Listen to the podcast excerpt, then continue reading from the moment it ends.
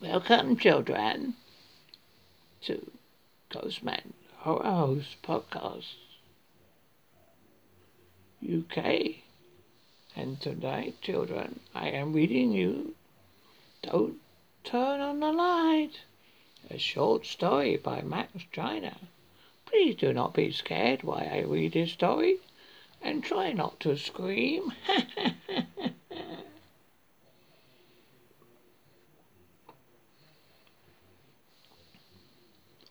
Frank Cassidy turned the, car into the driveway. Gravel popped and crunched beneath the tires as he and his wife Shirley leaned towards forwards for a better look at their pro- pro- pro- prospective projects.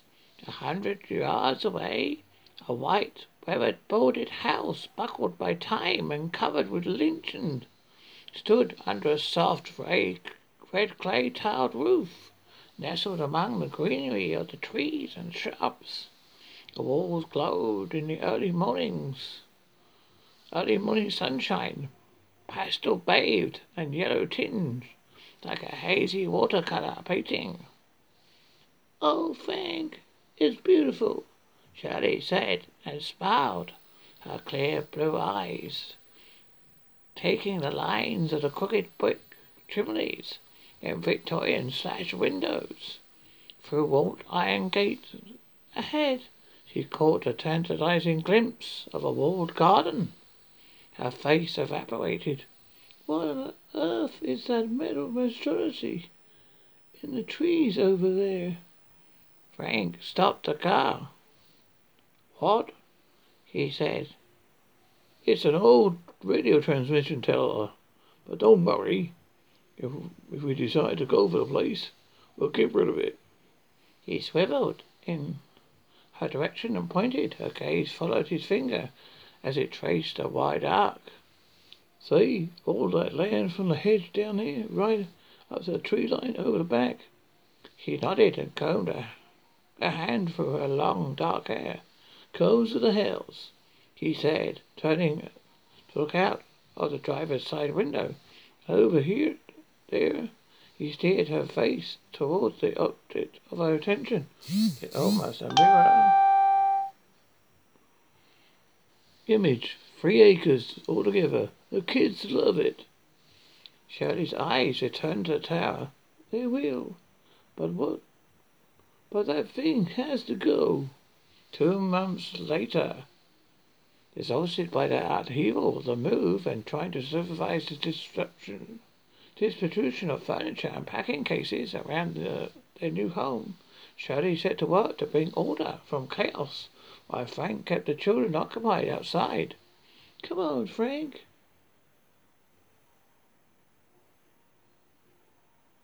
Come on, Frankie, he said. He, he, he said to his young daughter. This is your last Friday together before you go back to school, and we're supposed to be playing hide and seek. This is the second time I find you climbing that thing. Now, will you get down from from there, here, there? Exasperated, he shook his head. She climbed to a height of almost ten feet. Look at her, Bobby.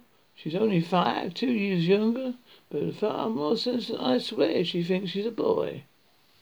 His words carried through the open door in, into the house. A moment later, Shirley appeared, hands on her hips. Get down, young lady, she yelled. She yelled. Oh, the little girl said, and eased her way down into Frank, Frank's waiting arms. You mustn't do that again. You may fall. Besides, it's rusty and old. Could give you mental splinters. He tilted his head and looked up. The structure soared towards one hundred feet. The area atop, on top seemed to disappear into infinity. Come on, let's move away. Shirley sauntered into the lawn and approached Frank. I hate that thing, she said. If I wanted to live in the shadow, of the Eiffel Tower, I'd have had a house in Paris. No wonder they had to sell this place to sealed bidders. We wouldn't have been able to afford it any other way. Our bet was, it was far, It was a little more than the land was worth. I can't believe we won it. I know, but I won't be happy. Just gone. Nod. Frank nodded and looked away. He had already spoken with the local authorities about the possibility of moving it. Removing it. He informed it it was a listed feature. It had to stay. He hadn't told Shirley the outcome. He broke it to her gently once they had settled in. Shirley called the children for supper and smiled as they devoured their food.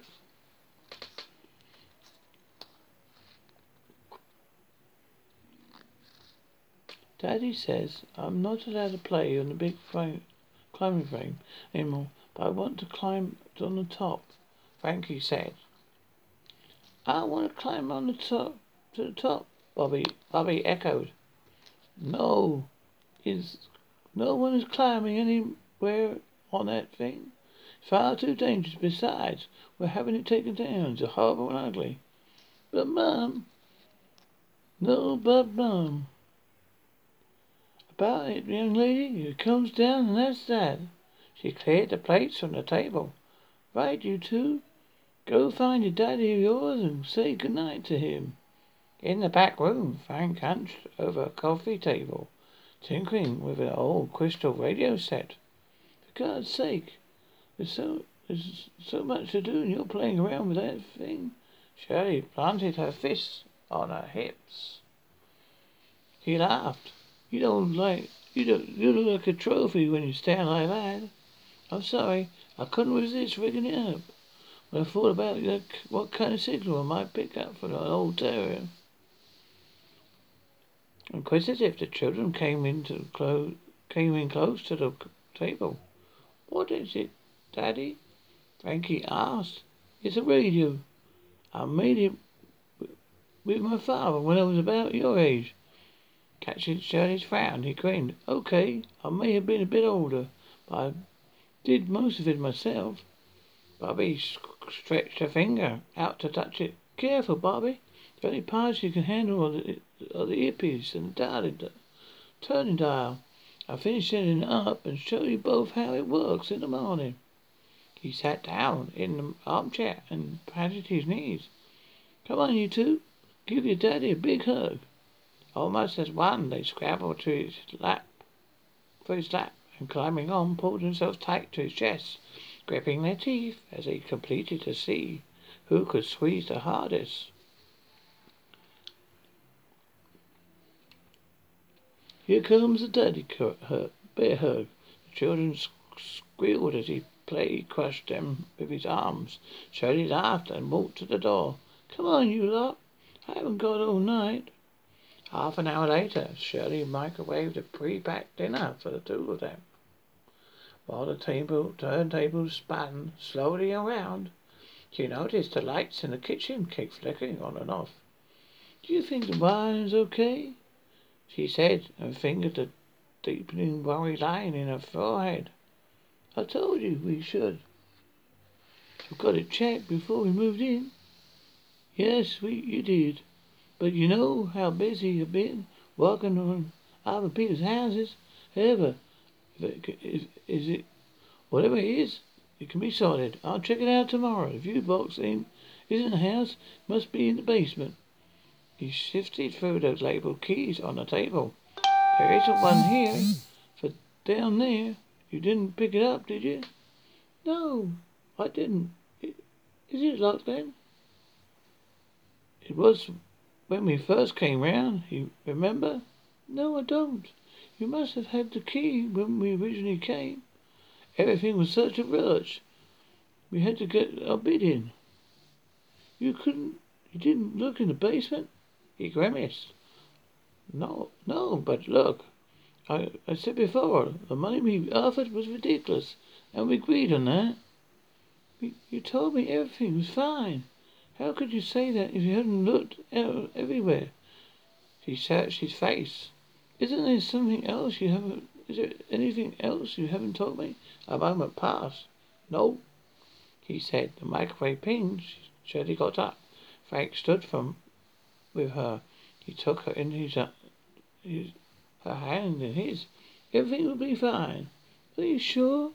You could be a bloody river right running through the basement for all we know. He leaned back as she could see his face grimace. Tomorrow I'll get it open and you'll see there's nothing to worry about. Her eyes smile touched her lips. I'm glad you finally back to your old confident self. Time is a great healer, he said, looking at the floor. Shirley slipped her hands free, set about dishing up the food. Too tired for conversation, they ate in silence. Shirley finished her meal and stood up. Would you like something else? Frank rocked back into his in his chair, balancing it on two legs. He raised an eyebrow. I meant food. I'm too tired for that. I know. He said, "Let's have the let's leave the cleaning up and have an early night."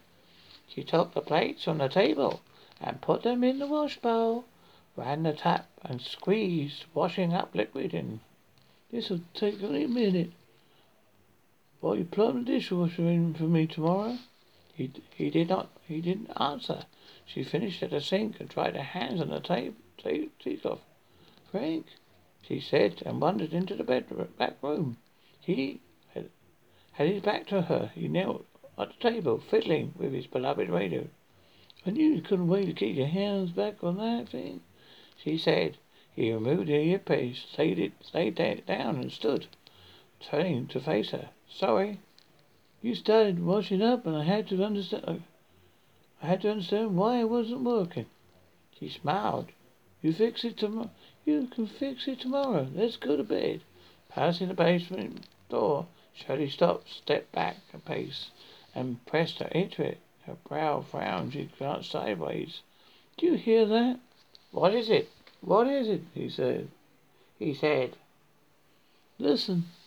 He shrugged and leaned his head closer. I can't hear anything. You can't hear that? It sounds like there's a bloody dynamo running down there. I'm going to take a look. She tried the handle without success. Didn't I just, didn't I tell you? He, he said. It's locked. Are you sure it's not going to blow up? It's in. It's nothing to worry about. Let's get to bed. I'll go to, I'll get the bottom of it in the morning. At the foot of the stairs, he flicked off the last ground floor lights and grabbed her swinging up over his shoulder in the fireman's lift. She stifled a scream and beat him playfully with her fist. Stop it! I told you I'm too tired. Shush, he said. He said, resistance, resistance is futile. Besides, you wake up the kids. He, st- he staggered a few steps and reaching the top, set her down on the landing. She wrapped her arms around his neck and brushed his, li- his lips with hers. We're going to do this. We're going, we are going to be so happy here. She whispered. I know, he said. She led him into the bathroom, bedroom, and closed the door. Downstairs in the passageway, the light glowed for the briefest instant before going out again, while outside the tip of the, of the Radio mast lit, radiating a pale blue luminescence. Sunlight flickered into the room, illuminating dust motes. Frank opened his eyes and blinked, uncertain if he was awake and if his failure the night before had been real. It played in his mind as if to convince him. I don't believe it. I was ready all the way up the stairs. I was ready. Frank rolled off his wife and lay back on his back. We've had a stressful day, Shirley said. Doesn't matter. Does to me. Try to relax, she whispered. Her fingertips traced the line of her hair down his chest of his abdomen. I can't. It's only been it's only been a year. It's been a year too long. She turned towards him and propped herself on propped herself on an elbow. You, you'll be fine once we settle in and things are normal again. Frank started, stared at the ceiling in silence. You haven't got, you haven't got any hang up over it. Don't you see? I'm not, I'm not better until it, until it never recurs. Realization that it happened again bore on him like a weight. The pressure on his head mounted. The critical moment followed. He could have easily succumbed to sleep, sunk into despair, but he learned to cope. Inch by inch he clawed back from the brink of a place he no longer wanted to see. He turned over and glanced at the time of his alarm clock. Six a.m. If he rose now, he could get the job done before Shirley awoke. Up. He surprised her with the news. Tell her. I fixed it. He grinned. It was a clincher. Careful not to disturb her. He slid out of the bed and dressed silently. He would shower after he had he went to work in the basement. His trepidation grew with the uncertainty of what he might find. It was unlikely to be electrical problem he couldn't fix. What if it was more than that? She joked about a river running through the house. What if it was dampness and it was causing the system short? What if it had been dark, damp for years? and the foundations were crumbling. Get a grip, Frank. It isn't going to be, be anything like that. Besides, he reminded himself, you got it cheap. That is what well, that that is with the money left over. He could rebuild basement if he needed be. For a moment he wondered if they should have take, had the place surveyed after all. Frank shook, he, shook the doubt from his head. One thing he knew for sure. He had been in the new house for only one night, and you knew he wanted to spend the rest of his life there. After coffee and toast breakfast, he collected his tool bag and placed it next to the locked basement door. Leaning close to it, he heard the sound Charlie had described the night before. He dropped on one knee and peered through the keyhole.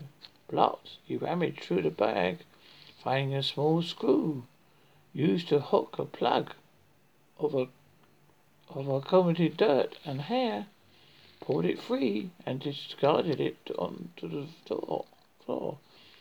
He, pus- he pursed his lips close to the hole and blew to ensure it was fully cleared. Before looking through to check, a piece of grit flew into his eye as it went to the draft, freed of all resistance. Continued a journey denied it for years.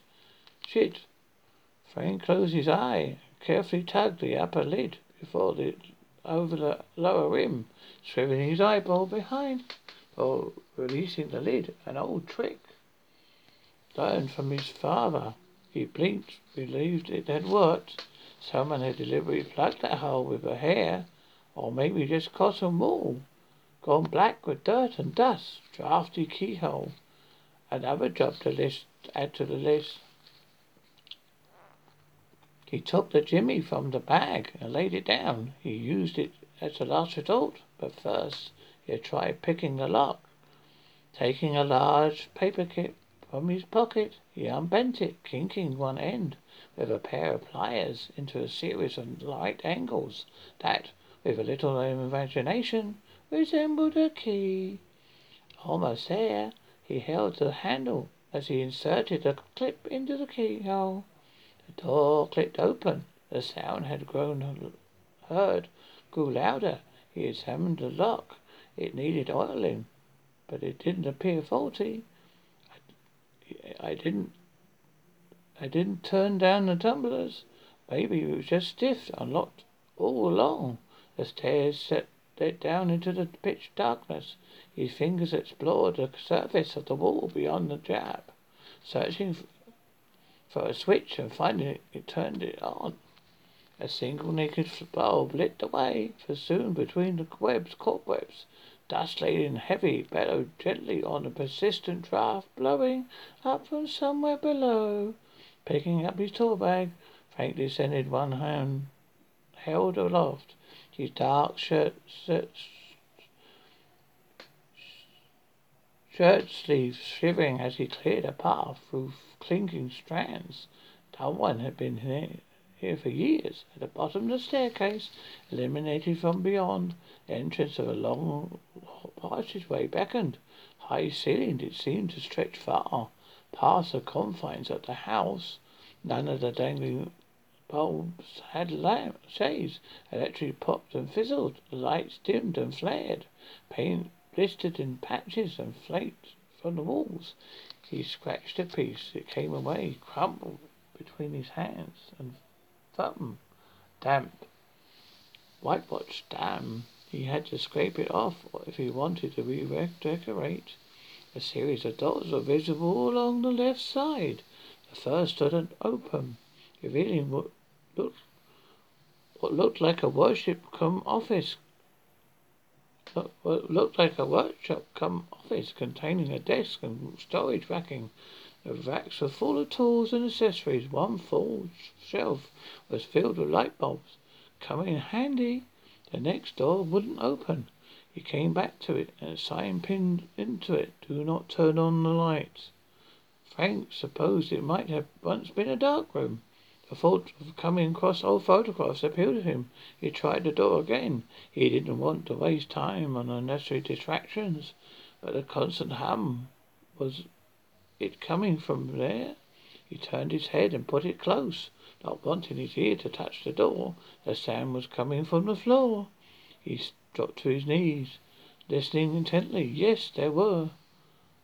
That's where it was coming from. Puzzled, he shook, look, stood.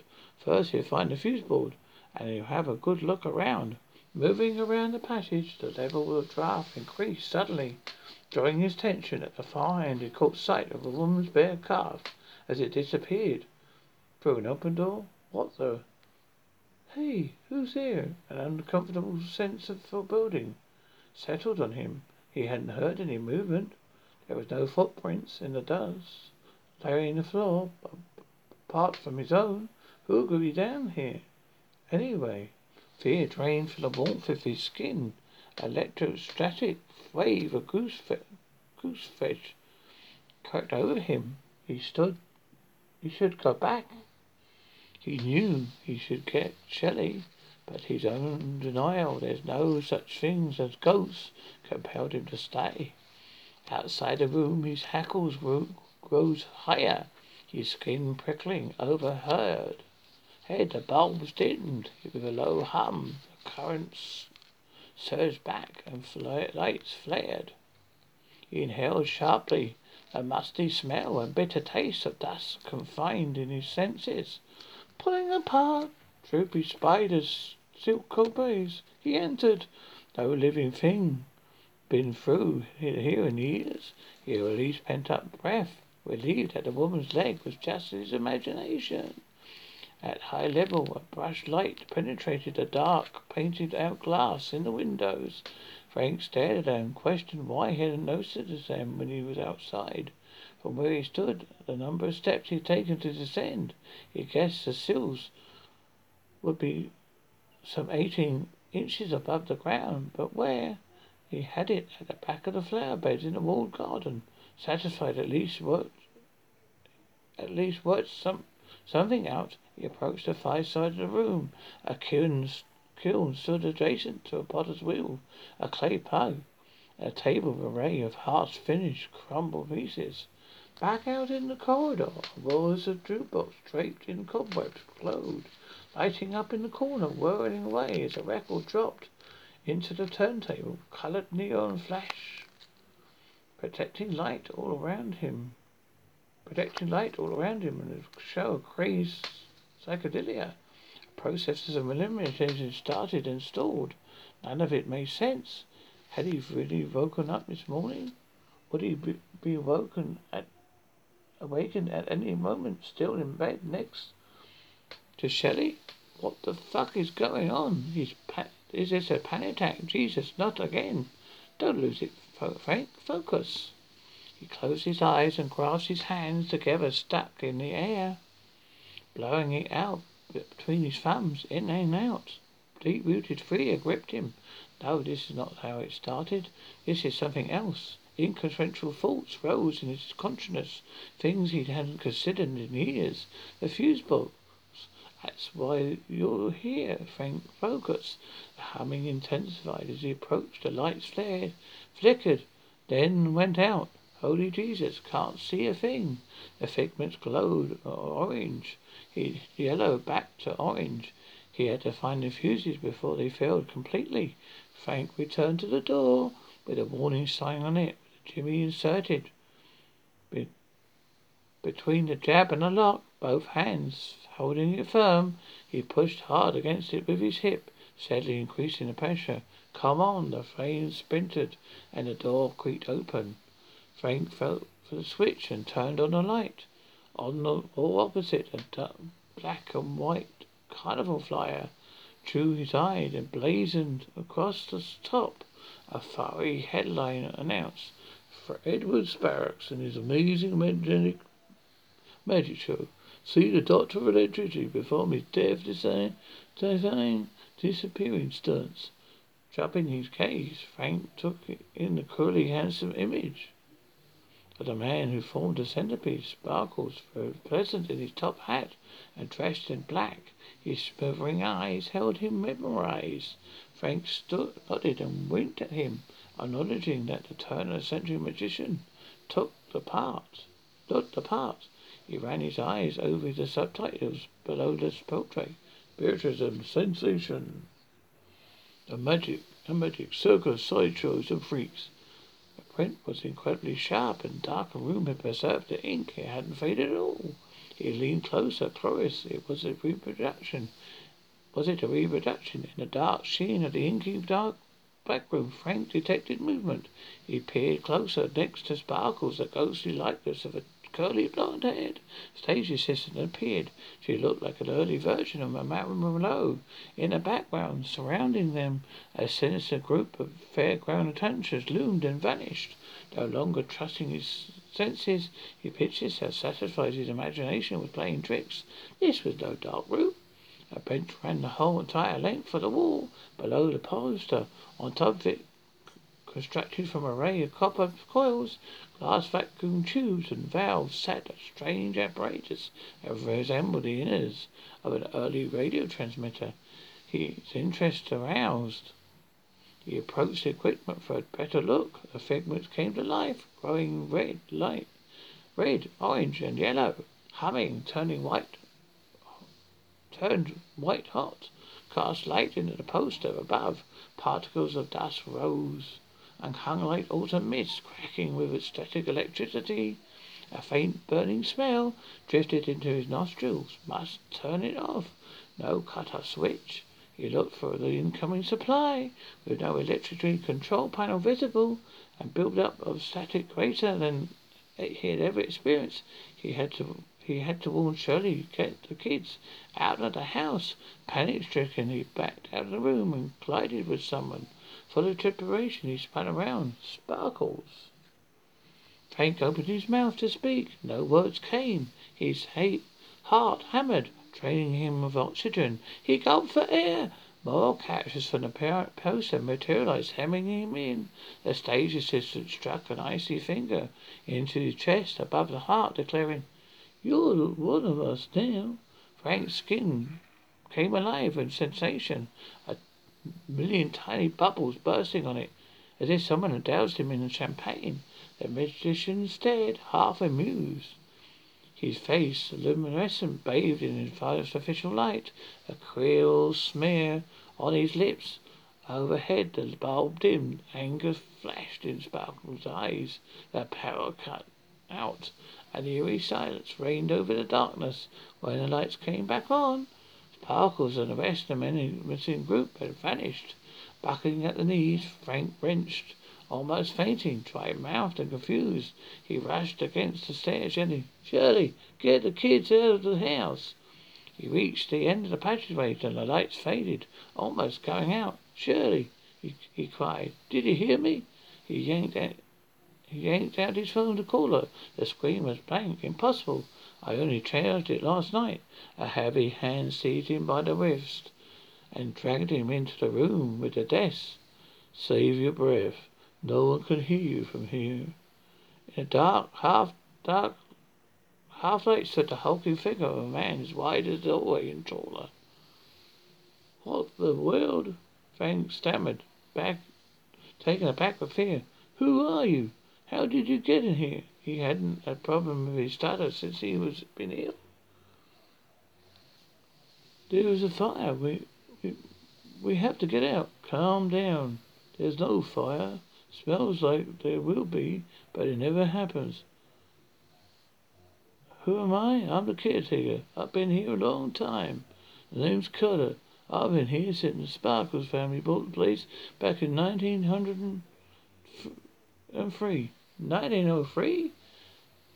Frank snatched his hand free and rubbed at his eyes and both fists in disbelief, expecting Cutter to be gone when he took his hands away. The hulking man was still there. It, Frank. It is a Frank, isn't it? Pulling out the chair, Cutter motioned him to sit. The sooner you set things, the better it be. Frank stared at the desktop dust had gone, replaced with a polished sheen. This isn't real, he whispered, reaching out to wipe the desk, examining his clean fingertips with incredibility. Cutter stood, tapped his head, and shifted his bulk sideways through the door. Oh, wait a minute. Where do you think you're going? This is my house. Cutter withered glare. Not any more, he isn't. And stand away from Molly. She's mine. No, no, Cutter, wait a minute. He tugged at the back of his shirt. Uh, he tugged at the back of his shirt. The big man turned and plucked hand, Frank's hand away with two fingers as if removing a piece of lint. Don't touch me, Frank, I'm warning you. But who are the people I saw? Those people? I'll stay away from them if I were you. Keep your head down. Get used to it. You'll be fine. I don't understand. Look, he said. Look, he did something. The magician Sparkles. He messed about with electricity for some vanity trick he was working on in that room. Lord only knows. He did. But it went wrong. Molly turned on the light. It caused a dip in the amount of energy available. Yeah, you wouldn't believe it, would you? A tiny light bulb. Rueful. Cutter hang his, cut hung his head. We're all struck, stuck here now. Can't get back. I don't know what to do. Even I don't know what to do, even if I could. I'm dreaming. This can't be real. Frank stared at the floor in dismay. Cutter eyed him, his expression gentler. It doesn't seem real, but I'm here, and you're here. No, damn it. Even a dream you feel solid. I, I get scared in, in a dream. You sound like you don't believe me. The giant shook his hand. You go in denial. What about the stammer? Did you stammer in your dreams? His mind raced, searching for a logical solution. So it did. So it had something to do with my my turning light on. I activated that machine. Well, Cutter rolled his eyes. Heavenward, hallelujah. Well, can't we fix it? I tried. I tried. Don't you think I did what I did? I did all those years ago. Cutter scratched his chin. Trouble is the problem in the other world, not here. We can't fix where, from where we are. What about Sparkles? Can he fix it? He doesn't want to. He takes up for that little group of his getting up to evil things. He mostly appears when some fool ignores the sign and turns on the light. That doesn't make sense. Why? Why would he do that? Where's Molly, by the way? I told you, Frank. She's mine. No, I, ah, he said, taking a deep breath, exhaling slowly, controlling the stammer. Cutter, has anyone else been struck down here apart from us? Let me see. Over the years, we've had quite a few. There was a singer who brought the magic, music, magic, the music machine with him. Jim somebody, or whatever, and even a member of the House of Lords. Then, where, where are they? That's why I asked where Molly was. Sparkle takes them. One way or another. Try to escape and you'll find out. Me and Molly were different. We know we're stuck here forever. Let Frank look forsaken. Jesus, what am I going to do? Are you down there, Frank? Silly. Frank, where are you? Why don't you why didn't you wake up? Watching the stairs. He saw her feet come into view and stepped towards her. He looked straight at him. I- am here. His voice quivered with relief. The strangest things have been happening. Still, you wouldn't believe... He, she, she walked right through him. Stunned, he didn't immediately react. He rushed after her and grabbed for her, his hands frankly grasping. Unable to find out. Find any purchase. Any other purchase. Frank, she, her worried line deepened as she checked each room without success. Why don't you answer me? The enormity of his situation hit him. For a second he contemplated life without her. He couldn't face an eternity alone. Flashes of life as surely danced before him. The first thing time he made eye contact across the busy airport lounge, that smile, their wedding, the vows, only death would part them. He would have given anything to spend one more moment with her, to tell her, tell her one more time. All she had to do was turn on light. They would be together. She arrived at the room with a sign on the outside, but the door was open. She hadn't seen it. Frank thought, thought, his, thought of his kids, the things they'd miss if they both lost they lost both parents. At least they'd have each other, he agonized. She fumbled in the darker room for the light switch. Eyes filled with tears, he willed with all his might. Don't turn on the light.